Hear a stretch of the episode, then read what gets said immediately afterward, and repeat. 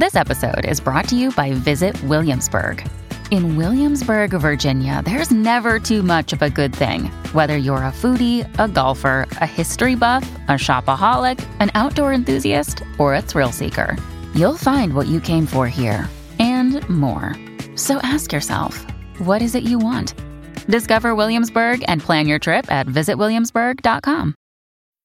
Sign up to The Economist for in depth curated expert analysis of world events and topics ranging from business and culture to science and technology. You'll get the weekly digital edition, online only articles, curated newsletters on politics, the markets, science, culture, and China, and full access to The Economist Podcast Plus. The Economist is independent journalism for independent thinking. Go to economist.com and get your first month free. Welcome to the New Books Network. Hello, and welcome to an episode in New Books in History. I'm one of the hosts on the channel, Dr. Miranda Melcher, and I am very excited today to be interviewing Dr. David Alston about his book, Slaves and Highlanders Silenced Histories of, the, of Scotland and the Caribbean, which was published by Edinburgh University Press in 2021. Um, the book shows how Scots were involved in every stage of the slave trade. The book focuses on Scottish Highlanders who engaged in or benefited from these crimes, uh, particularly in the Caribbean islands and Guyana, uh, some reluctantly, but many with enthusiasm and without particular remorse. Um, their voices are clearly heard in the archives throughout this book, but David Alston also gives voice not only to these Scots, but also to enslaved Africans and their descendants, um, and tells us the stories of their experiences as well. The book uh, does focus on particular colonies, uh, which we're going to get into, and examines how this is a really vital history that we need to engage with in order to more fully understand Scottish history, uh, Scotland's role in the British Empire, um, and what sort of things that that leaves us to reckon with in today's world. So I'm very excited to welcome Dr. David Alston to the podcast. Thank you, Miranda. It's, it's a pleasure to be here. So I was wondering if you could start us off, please, by introducing yourself a bit and explain how you came to write this book. Yes, certainly. Uh, I'm a freelance historian. Uh, I live in a small community in the north of Scotland, in, in the Highlands, a place called Cromarty, which has less than a thousand people in it. Uh, and my interest in history began with an interest in the history of Cromarty. Uh, this is about 25 years ago. Uh, I became aware that Cromarty seemed to have a, a, a connection with Guyana on the north coast of South America. Now, this had come up in a couple of ways. One is that I had an account of someone who was at school in Cromarty 200 years ago who sat next to a black pupil in the local school, and the two of them actually had a knife fight. Um, the, the, man, the white uh, pupil, was called Hugh Miller. He went on to be a very significant figure in the middle of the century. Um, he was a, a, journalist, a geologist, a collector of folklore, and he wrote about his upbringing in Cromarty. Um, he'd started off his working life as a stonemason. Um, he got lung disease and he'd started carving gravestones because that was less punishing work than, than quarry work. I looked at the gravestones he'd carved, and two of them were for local people, Cromarty men, who had connections with with Guyana. So I, I, began to realize there was there was some local connection, and this this is 25 years ago. So it's at a point when people were not really recognizing any significantly large connection between Scotland and certainly not between the Highlands and the slave plantations of the Caribbean and, and South America. So I initially thought, well, this may be a you know something that's of, of a local interest. But the more I looked, the more I found um, and I gradually started building up the information on connections between the Highlands and Guyana during the era of slavery. Uh, I then moved on to try and take a broader view of connections between the Highlands and the wider Car- um, Caribbean, and came to the conclusion, which I, you know, which I think other people have, have been establishing the same thing, that, that Scotland's involvement with slavery and the slave trade was immense. It was out of proportion to the number of Scots in Britain. Uh, so that's um, that's how I came to write the book. Um, but the, I mean, the title "Silenced Histories." There, I think it's important to say that they're, they're histories that are silenced for, I believe, have been silenced for two reasons. One is that it's that it, that it is history of of white Scots, of Highlanders, and these histories have been silenced because, in many ways, they've been inconvenient histories which have not sat comfortably with the the narrative, with the story the Scots want to tell about themselves. So they, they've been silenced for that reason. But the the other side of this, and it's what you mentioned in your introduction, is that I became more and more aware of the significance of the histories of the millions of individuals who suffered from this explo- this exploitation, and I've done what I can to to recover the voices of at least some of them. And this is something I'm definitely going to be asking you about later in our interview because both methodologically but also in the writing, uh, those voices come through in really interesting and surprising ways that because of often challenges in terms of what was written down and what was considered valuable um, and who was considered valuable, uh, it seems quite unusual to find so much detail in these voices as you've done. Um, but to start off with, help us set the stage, particularly for our audiences who may not be as familiar with Scottish history. Um, the Scottish emigration from Scotland during the time period you're looking at was quite significant in general, but also in terms of how many Scots ended up dominating the populations of many of these island slaveholding colonies. The proportion of Scots mm. amongst the colonial population was quite significant. So I was wondering if you could explain a bit to our listeners why Scots were ending up in the Caribbean um, in general from the Highlands, but particularly this sort of, as we're going to see later on, this problem of the middling families. Why were there so many Scots in the Caribbean? Well, I think sitting in the background is a, a very long standing tradition of mobility in Scotland. I, I, think it has been said that Scots were one of the most mobile peoples in Europe, going, going back into the 1500s and the 1600s. A lot of that tied up with military service. Um, Scotland joins with England in 1707 in the Union of the Parliaments.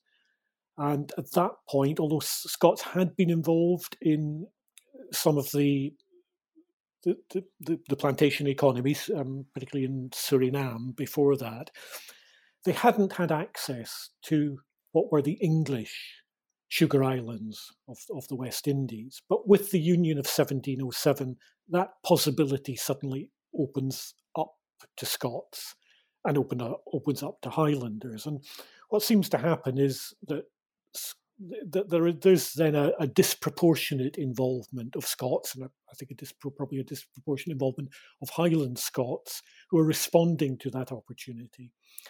Um, on on so from a, almost a standing start, um, on one reckoning by about the 1770s, something like a third of the white population of Jamaica um, has some kind of Scottish connection. That's way out of propor- proportion to the Scottish population.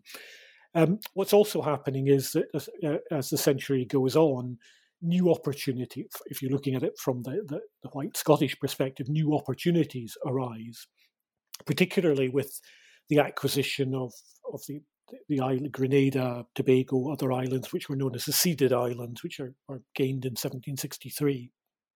And then at the end of the century, um, the acquisition in the late 1790s of Trinidad and uh, of Guyana.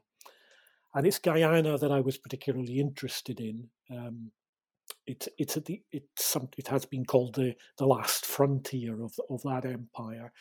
I think it's most people have not a lot of people haven't heard of Guyana. Um, and most people haven't heard of the colonies which made up Guyana, which are Dem- well, they'll have heard the name Demerara, um, but perhaps don't know where it is.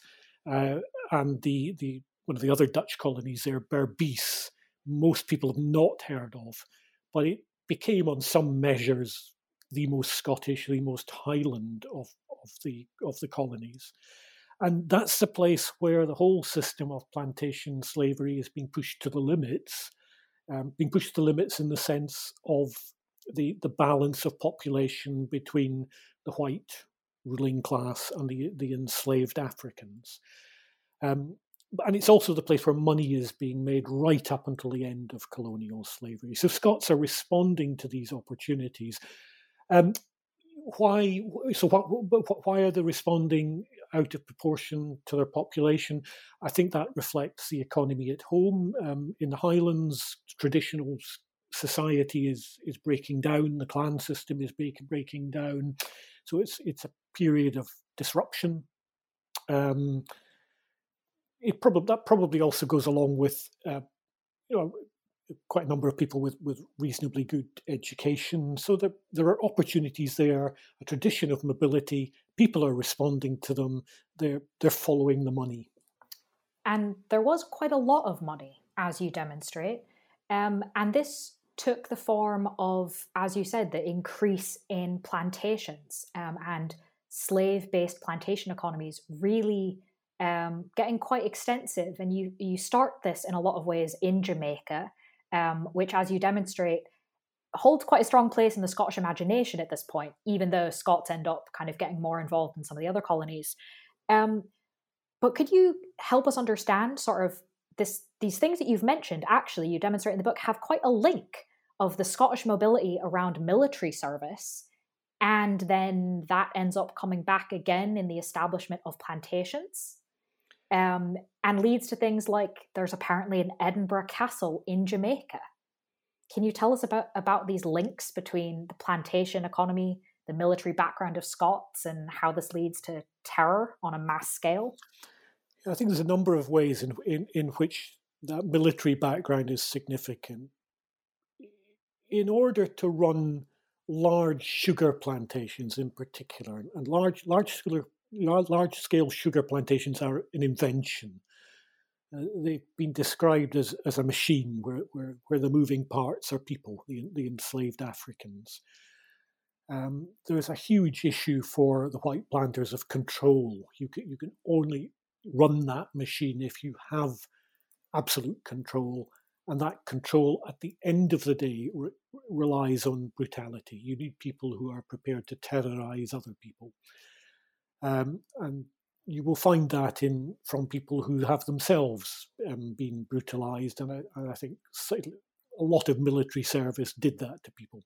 So there's a lot of people who have experience of military service who um, can then see opportunities for themselves in the Caribbean and South America, um, and they have that that skill of being of, of being prepared to to terrorize other people. So the, the, there's that link.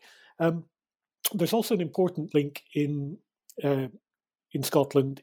The, Scots had a tradition of service in the Dutch army. Um, a part of the Dutch army called the Scotch Brigade, which was at some points to six regiments, um, and that gave Scots um, a link even even before the Union in 1707, a link into Dutch colonies. So um, um, so into Suriname. Um, it also gave them a link into the colonies which became Guyana, um, even before Britain took over. So there, there are Scots and there are Highland Scots in Guyana from the 1760s, 1770s. So some of some of that certainly helped by by these military links. But the the the, the, the question you've asked about Edinburgh Castle in Jamaica uh, what's going on there is also is something something a bit different, but also very interesting. Um, Scots have become extensively involved in, in Jamaica, but planters in general, by the, the middle of the century, had really become quite um, frightened by resistance from enslaved Africans. There, there had been uprisings, so there's there's that, there, there's a bit of insecurity there, but also there, there is, Scots have got their after the other settlers. So their plantations tend to be on the, the north in the north of Jamaica on slightly poorer ground, and that's an area that is suffering attacks from from Spanish privateers. So there, there, there's a sense there that we um, here you know here we are as plant, plantation owners in Jamaica. Um, we need a bit more protection, and then what they do is to build themselves something from their own tradition. They build what are, in effect, fortified tower houses, which are common throughout Scotland, particularly the Scottish borders. also common in Ireland, but they belong in the 1600s. And yet, a hundred years later, that's what people turn to when they want to build something, a stone building that they can both live in but can can resist attack. So Edinburgh Castle, um, there are a number of other castles in Jamaica like that, and they're they're, they're almost a time warp. Um, but, uh, but they, they represent that Scottish presence, a Scottish presence that's aware of its own traditions and then is using them to to to create to enhance their security. I found that particularly fascinating, having visited Edinburgh Castle in obviously Edinburgh, um, to know that there was one in Jamaica that, as you said, was quite out of its time as well as place. Um, but I want to pick up this idea of the violence, the brutality. Um, and moving on to Grenada, you talk about how after 1763, there's quite a lot of trouble, not just from uh, not just fears of the plantation owners being scared of enslaved Africans, um, but also amongst the settlers, um, particularly along religious lines, but sometimes also national lines. Um, and you argue that this society in Grenada at this time was, quote, a society founded on brutal violence towards enslaved Africans and characterized by feuds amongst the settlers. Um, and that this was in a large part due to the influence of Scots and Highlander culture in particular. So, given that we sort of mentioned that a bit already, I was wondering if you could explain this link between Highlander culture and sort of these feuds and this brutality that, in a lot of senses, does sort of seem more medieval than early modern. Well, Grenada had been a French island, um, and so its planter population uh, were white French Catholics, and there was also a significant, um, what we call a free coloured population, um, who, who, were also Catholic. Um, and this is at a period in Britain where there had just been the Jacobite rising in 1745 about trying to put a Catholic monarch back on the throne. So that that Protestant Catholic distinction is not just a distinction in religion; it's about um, what it is to be British, and very much what, it is to be British is to be to be to be Protestant. So the so the, the planters and, and the authorities in these islands are, are faced with the challenge of you know how, how do we now react to a population that's got a significant Catholic part of it? And the, the same was true in, in what was to become Canada. Um, and the hope, I think, initially, and certainly a government policy, was to extend greater toleration to the Catholic population, the French and the, and the free coloured Catholic population of, of Grenada. Uh, and the initial issues were should, should they be allowed to vote in elections to the to the the colony's assembly. Um, now that hope of greater toleration broke down, and it broke down because of the staunch Presbyterian and anti-Catholic sentiments of many of the Scottish planters, who were virulently opposed to the idea of Catholic emancipation or even limited Catholic rights. And that that form of feud um, both split the white population, um, it alienated the the free coloured population, and it was part of the the circumstances which that led to were part of what led to the the rebellion, the revolution, the Fédon Revolution of of 1795, in which leading planters who were, who were members of the the governing body on, on in the colony were executed. Um, so it, it, it, so the Scottish presidents and the Scottish feuds, which were imported to the to the island, helped to fuel the discontent, which made that revolution possible. So I want to stay on that revolution for a second because I was quite interested in your discussion of it as more significant than it's probably often remembered as. Um, so I was wondering if you could just tell us a little bit more about what sort of happened and why you sound like you would argue from the book that uh, we should be paying more attention to this revolution in our understanding of this time period. Yes, I'm very much relying on, on the work of other scholars here. Um, and there has been quite a lot of work done recently um, showing just the, sca- the, the scale of the uprising, the, the impact. I mean, the fact that you know there were, there were, there were executions of the of the leaders of the, the white leaders in the colony, um, and it really shook. Um, you know, I think it meant that it went from a place where people felt this, and this was a place where it was making money. I mean, this is, and so, so they're making money. This is a place people are attracted to. It's been, it's been, and it has, it has, was being held up as, as a place where, at least from the point of view of people refer, investing from Britain, uh, it's been portrayed to them as a place where you could have an, an harmonious society where people could make money. Um, I mean, it's quite misleading an entirely misleading picture where you had happy enslaved Africans who, who were well treated. Um, so there, there, was a lot of spin going on, and suddenly this is shattered by by a significant rev- revolutionary movement because it, it is both an uprising of the enslaved ag- against the enslavers, and it uh, involves free people who are inspired by ideas of the French of, um, of, of the French Revolution.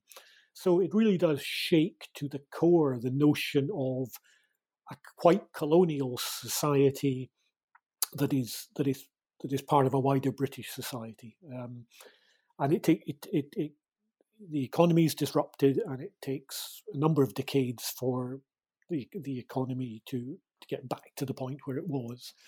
Um, so it it has it, it it had a big big impact, and um, we probably should be more aware of it. But I, but I think I think that's general. That's true of an awful lot, an awful lot of Caribbean history. There, there are big events which um, think we seem to have forgotten, and, quite a number of uprisings that we we know very little about when when we look at British history. And so, on the point of the economy, on the idea of making money, and that being a really captivating idea, um, at the beginning of the book, this you talk about kind of this idea of Jamaica, and that's something that draws out Scots uh, to try and sort of make it themselves, even if, as we've already discussed, many of them don't end up in Jamaica. And in fact, Scots uh, are represented in quite a number of the colonies in this area. But I was particularly interested to see that you demonstrate in the book that even Scots who never left Scotland were still quite heavily involved in slave based economics through a number of different industries, um, particularly cloth production, fishing, and banking. Could you tell us a little bit about sort of the scale and involvement of these industries for Scots who maybe never left the country?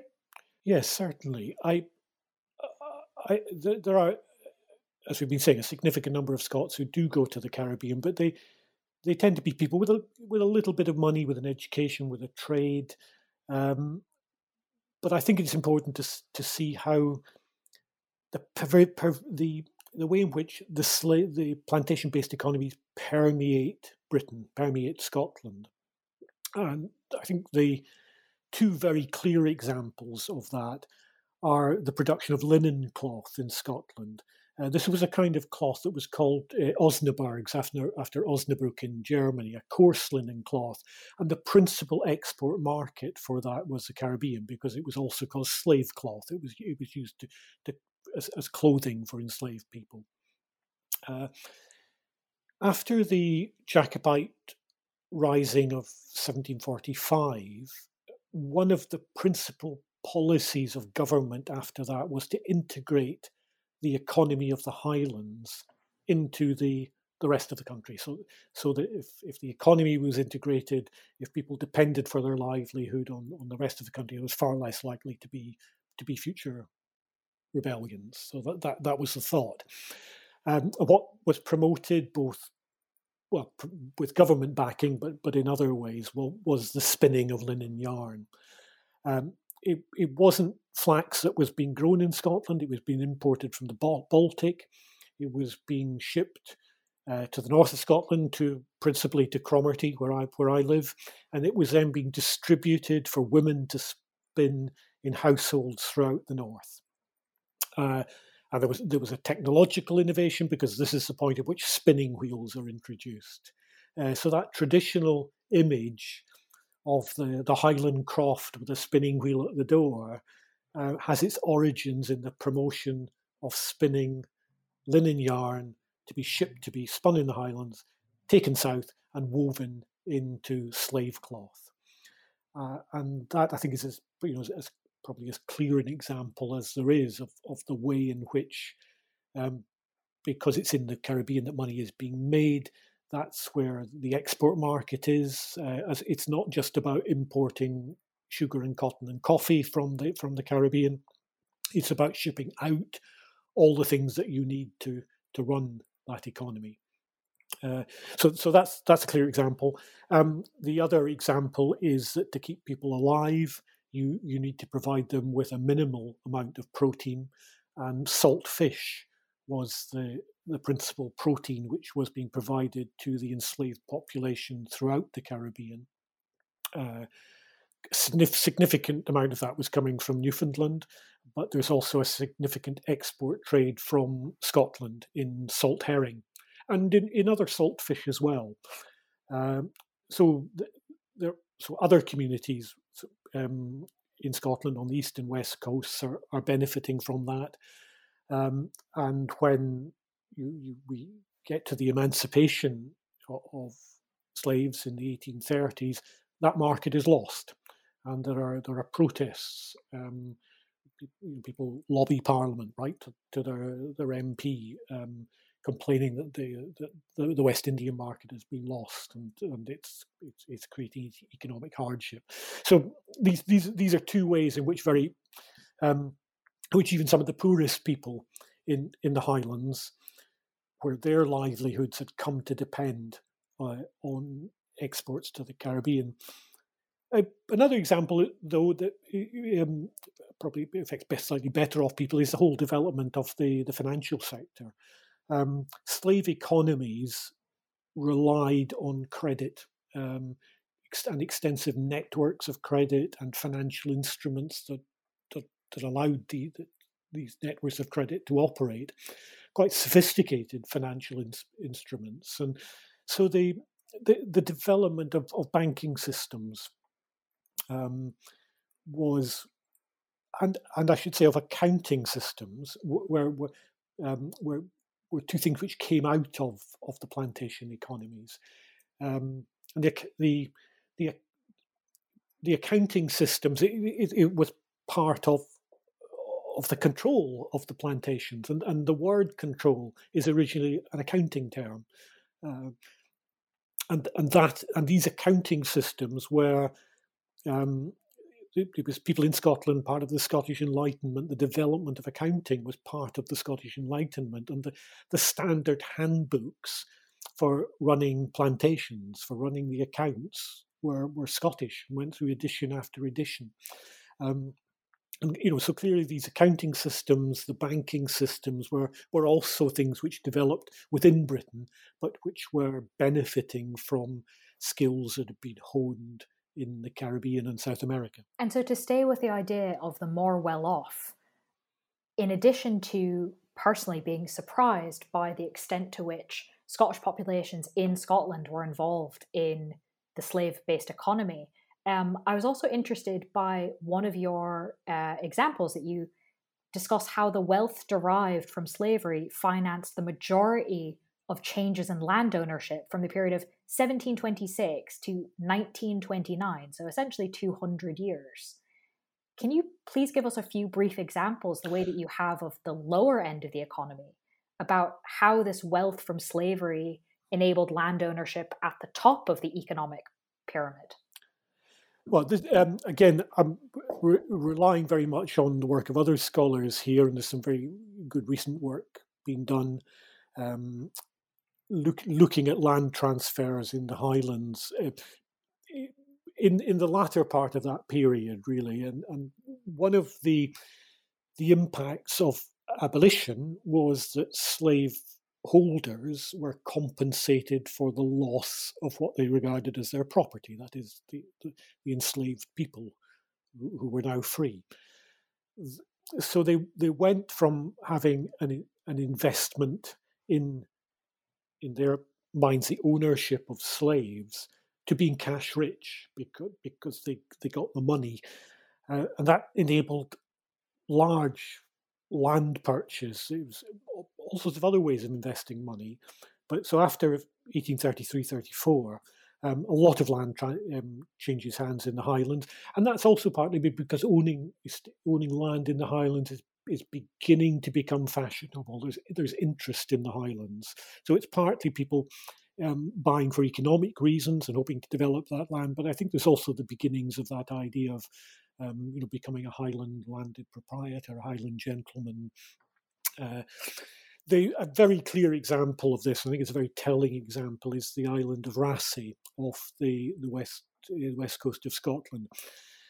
And Raasay has become all I think it's it's right here to use the word iconic of the Highland clearances in the sense that that it is an instance through which we see a larger reality. And it's become iconic because of the poetry of the Gaelic poet Sorley MacLean and his poem Hallaig, which is about the clearance of the community in, in Raasay, Hallaig. Uh, and a lot of people who think about the Highland clearances um, would either think about the Sutherland clearances or or Sorley, MacLean, Sorley MacLean's poem Hallaig. Um, was cleared of its people.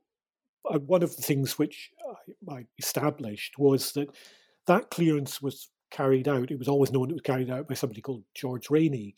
But I think what had been lost was the fact that George Rainy was a Highlander himself. Um, he was a, a, son of the minister in a minister in Southern, but he had spent more than 30 years of his life in Guyana. He had made his money through plantation ownership and particularly through being involved in one of the large merchant houses which which grew in Guyana and was was a, still a very powerful force at the end of colonial slavery. So he is somebody who had direct experience of running a plantation. If he didn't hold the whip, then he gave the orders to those who did. And 30 years later, 40 years later, he's he's owning a, an island and he clears it of its people. And he does that with a, a callousness and a, a, brutality which is such that you can't help but see a, a relationship between the way in which he's worked in Guyana and the way in which he implements his policies in Raasay. I think you said it precisely. You can't help but see the links. Um, that was quite evident in reading the book. Um, but I want to move now to thinking about from thinking about the enslavers to thinking about the enslaved, um, which, as I mentioned in the introduction, your book uh, includes both entire sections discussing the experiences of the enslaved um, Africans, but also um, interspersed throughout the book the way that you discuss the Highlanders. So I was wondering, given the challenges that including this kind of material often poses for researchers, you could start us off on this section by explaining sort of how did you manage to include these how what archives methods discoveries etc helped make it possible to achieve this goal of giving voice to the people who were enslaved it, it's been the part of writing this book which I've come to feel is is the most important part, and which I think is the direction that my work is going in at the moment. It is challenging. Um, I think I was lucky in the sense that it was Guyana I became interested in, and through some accidents of history, the records which survive from the period of slavery in Guyana are records which do give voice to enslaved people.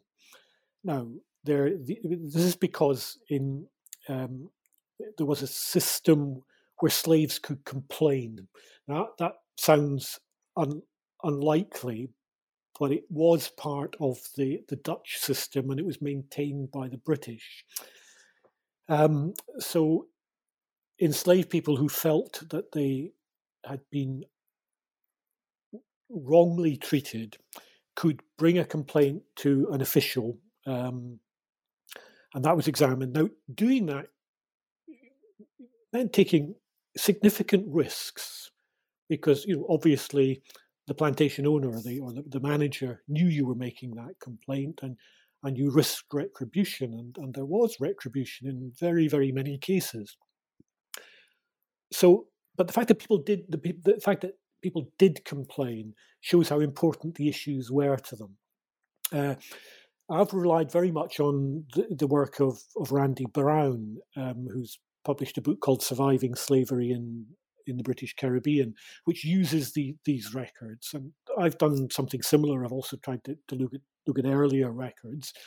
You've always got to be careful with them because what's recorded is recorded by the, the white authorities in the colony. But nevertheless, um, you can, with care, hear something at least of the voice of the enslaved.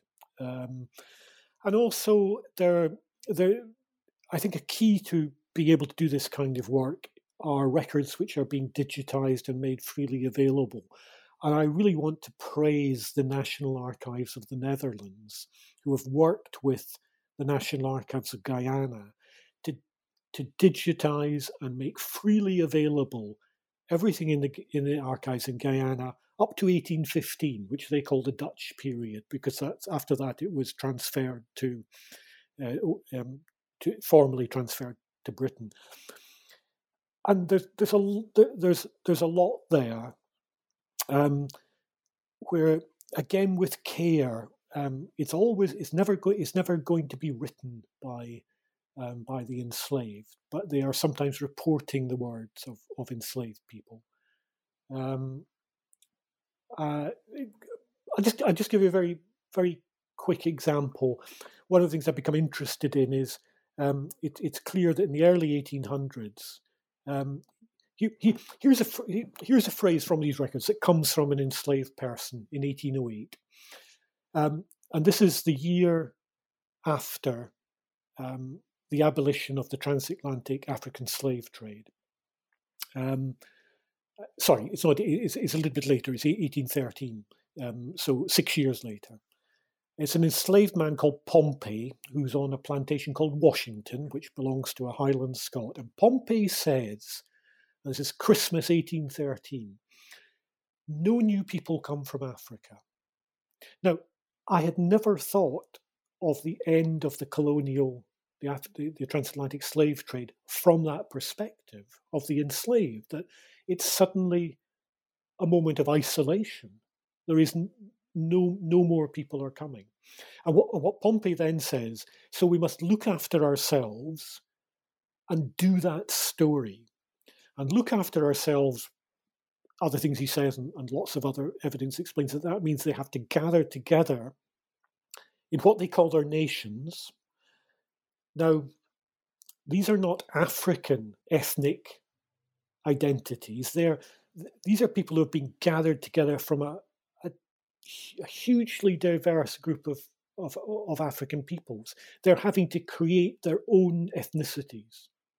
Um, but that you know, and that's what they need in order to to survive is is to create new identities. Um, so they must they must look after themselves in in what they call their nations, and they must do their story. And for doing doing the story is you must care for the sick. You must bury the dead properly with, with proper rites. Um, you must settle your own disputes.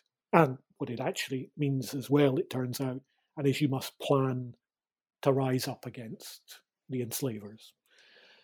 So, so, that is big. You know, it, it's all indirect, but it's, you are beginning to get a sense of of that of the terrible conditions, but also of the of the creativity of, of creating new identities, of finding ways to resist, of finding ways to survive. And that came up a number of times throughout the histories of the individuals that you were able to introduce us to in the book, um, particularly around this idea that you mentioned earlier of the quote free colored population, right? People mm-hmm. who had previously been enslaved but then had gained their freedom in some way. Um, and particularly, I was interested in the stories of a number of the women mm. um, and how they navigated a world that was challenging from a race point of view, but also obviously from a gendered point of view. So I was wondering as you've just introduced us to one of the figures that turns up in the book, um, might you have one or two other figures you can briefly introduce us to? Yes, certainly. And I, should explain that I, I use the term free coloured. I mean, uh, we, we would now say, you know, you know, free person of colour.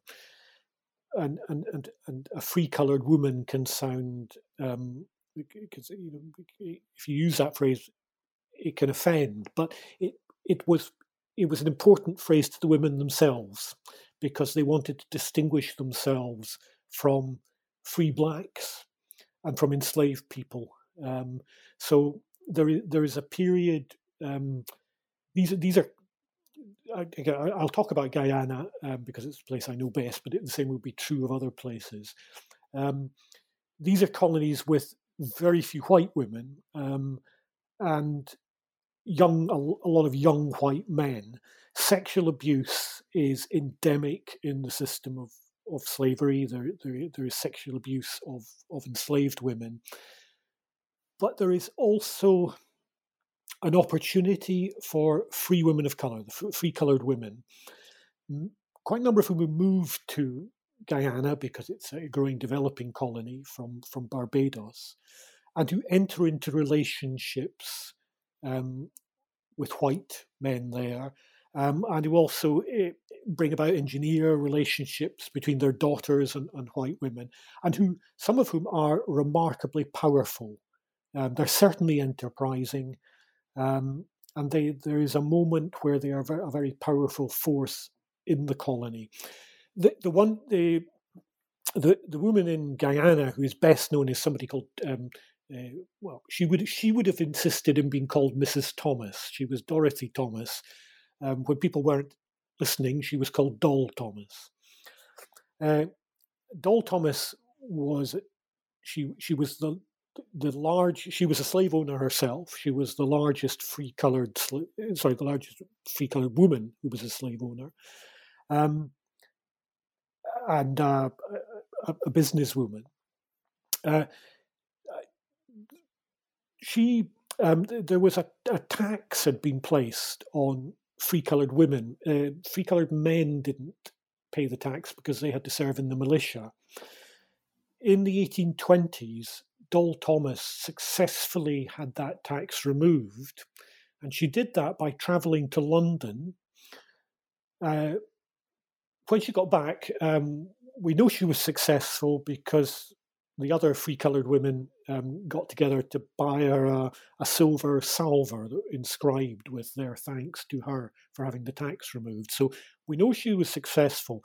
And the story which she put about, or which, which spread, was that in London she'd hired um, a coach with six horses and liveried footmen.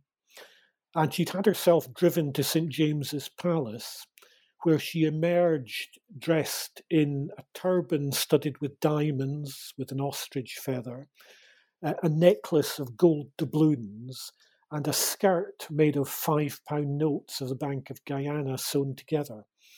Uh, and she demanded to see the foreign secretary. Now, I mean, whatever happened, she she made her mark in London and was successful in having that tax removed. She was also at a different point in Glasgow. She had her children and grandchildren educated in Scotland. Um, her, her, her daughters were in relationships with with Scots. Um, so she is she's she is probably the, the, outstanding example, but by no means the only example of these what, what other scholars have called enterprising women in this period in the, the Caribbean. I would, having read the book, definitely agree that that was definitely one of the standout examples, but also there were many of them. Mm. Um, and so readers interested in more of those um, snippets of history, snippets of biography, um, should investigate the full book because there were quite a number of captivating ones. Um, but this idea of children of colour in Scotland, in England, in Britain, um, is to a large degree inevitable when we're talking about decades of slavery um, and a colonial empire with travel back and forth.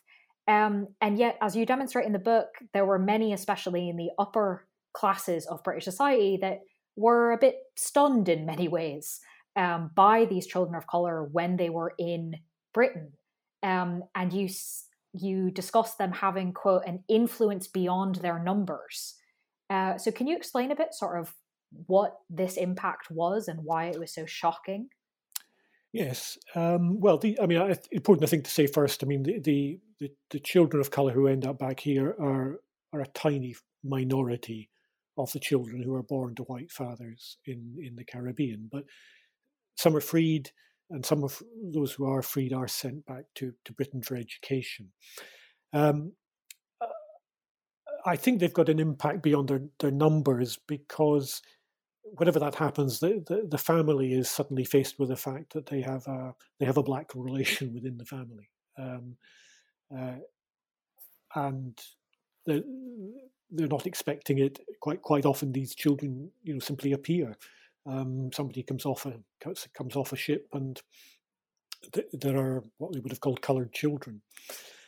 Um, so families have to negotiate. They have they have to work out what you know what they're going to do. What part do they have within the family?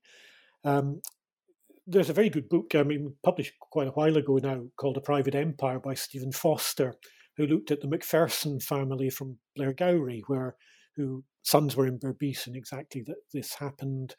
Um, the, the, children come back. Um, the, the the father writes a letter to his son saying you should leave them in Glasgow you know, or Beguruk, I think, where the ship was was docking. Uh, the son doesn't get the letter, so the children end up back at the, at the house um, to the shock of his mother. Um, his mother at first can only refer to them as the midnight shades, sorry, or the, the moonlight shades. Um, you know, but gradually comes to, to to be reconciled to the fact that they, they are her grandchildren. Um, she won't let them take the family name. Uh, her son is called William, so they get the surname Williams because they are Williams. Um, one of the one of the girls does stay and looks after her grandmother, but the the the boys end up in Australia, and I, I've found you know very often there isn't a comfortable future for the children of mixed race unless they can if they can pass as white, that's fine. Um, they, they, but even then, uh, you know, they, it may be easier for them to find a future in in, in the colonies in in, in India. Um, there is there's an interesting example from another family from Jamaica where the children come back.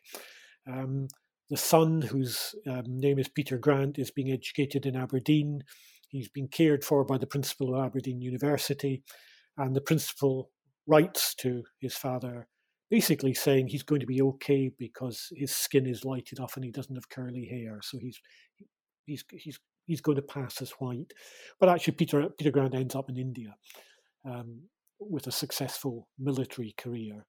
Um, so you, you can find these examples of what people at the time would have, would have regarded as successful integration, but for lots they they stood out, and I think during the 1820s, the 1830s, and, and onwards, racial prejudice is becoming more systematic. Um, and there isn't a comfortable future for, for them. So I think many leave. Um, and it's I, I, I, found quite remarkably looking in the early 1800s at Inverness Royal Academy, um, almost one in nine of the pupils there in 1804 were from the Caribbean. Now I don't know how many of them were of mixed race, but a considerable number certainly were. Um, and yet, if you know, if you moved on half a century, you'd have almost no black pupils in the academy. So it's it, so people then I think forgot about this aspect of our history, the, the, the presence of of black children in families and in our communities. And I think that goes back to what you're saying at the beginning of this interview that there is a lot of this history, um, and yet it's more that we've forgotten it and in many cases purposely not told these stories. That is why it can be so surprising today. Um, as you said, it's it's uncomfortable. It doesn't sit with a lot of the myths and the narratives that we have now, um, particularly in terms of sort of Scottish innovation and the Scottish mm. role in the Enlightenment um, and these sorts of things. Which you discuss explicitly in the last section of your book, which you title Reckonings. Um, and as you discuss, it's not simple what that means. It's not simple the words restitution, reparations.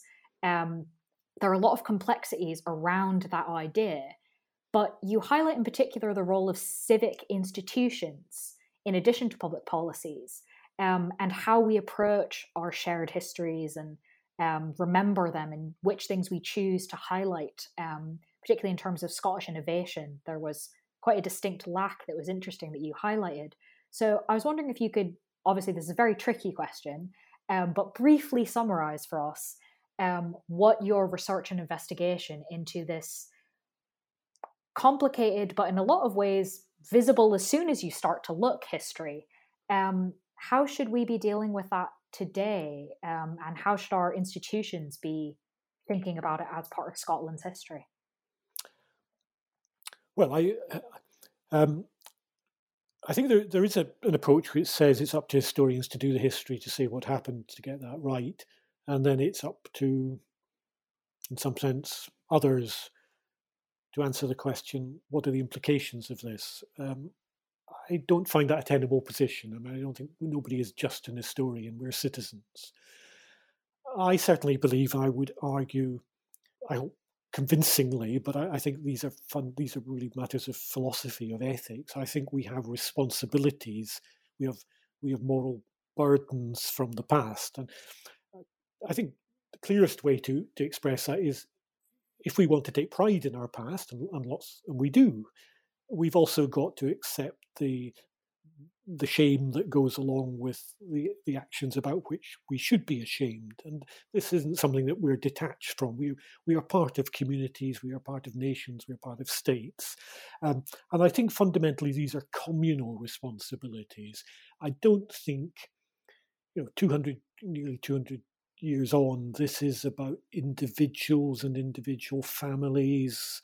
Um, descendants of individual families, although you know, people who are descendants of individual families who made who made money in slavery you know, may want to address that, may want to explore that. But but the fundamental question is is one is the question: How do we as as Scots or as Britons um, reckon with with with our history and how do we what are the responsibilities that arise from that so so i, I think it's fundamentally a communal responsibility but i, th- I think there, there are responsibilities on our civic institutions um, i think in and there are some great examples of, of, of, institutions are responding to that. I think Glasgow University is an outstanding example of you know, having commissioned a report on how it benefited and, and instituted a, a program of reparation. Um, every university should be doing that. Um, but I think we, I mean, so much of the history of people in the Caribbean, the history of their ancestors are held in archives in this country. I, I was explaining earlier on what the National Archives of the Netherlands had done. Um, to our shame, I think Britain has done very little. And I think it ought to be the community of academic historians. I think a priority ought to be to be pressuring government, whether that's British government or Scottish government, to place a duty on our archives, on our national galleries, to make what they have freely available online so that the sources for the history of the descendants of enslaved Africans are are available. And and I would I mean and it isn't just enslaved Africans, it's also indentured Indian laborers who were who were brought to, to the Caribbean in, in, in their millions. Um, I think part of there, there's, I, I, suppose, a sort of intellectual reparation that needs to be done in making the sources for the history available. I think that's a really that's often a piece that's missing um, from the discussion. So thank you for bringing that up, um, particularly given how important archival work is demonstrated to be in your book. Um, and so, as you mentioned at the beginning, this is something you've been working on for quite a while um, and in many ways was prompted by that discovery of your own area and a history that you weren't necessarily aware of that was just in the surrounding community that hadn't hadn't been brought out.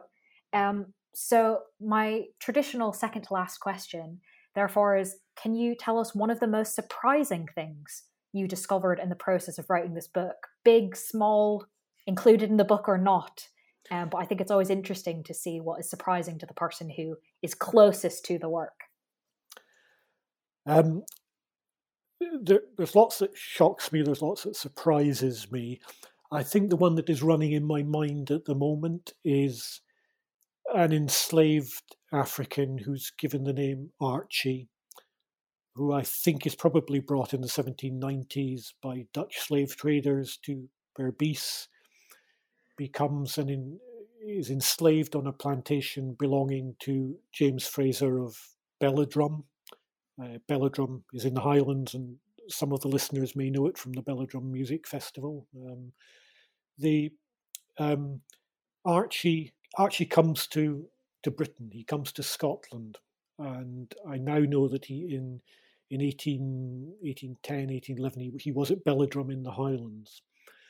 Um, Archie has a Archie goes back with James Fraser to to, to Guyana to Berbice, and Archie has another life. Archie is the king of the Coromantees on the west coast of Berbice, and he's involved in plotting an uprising.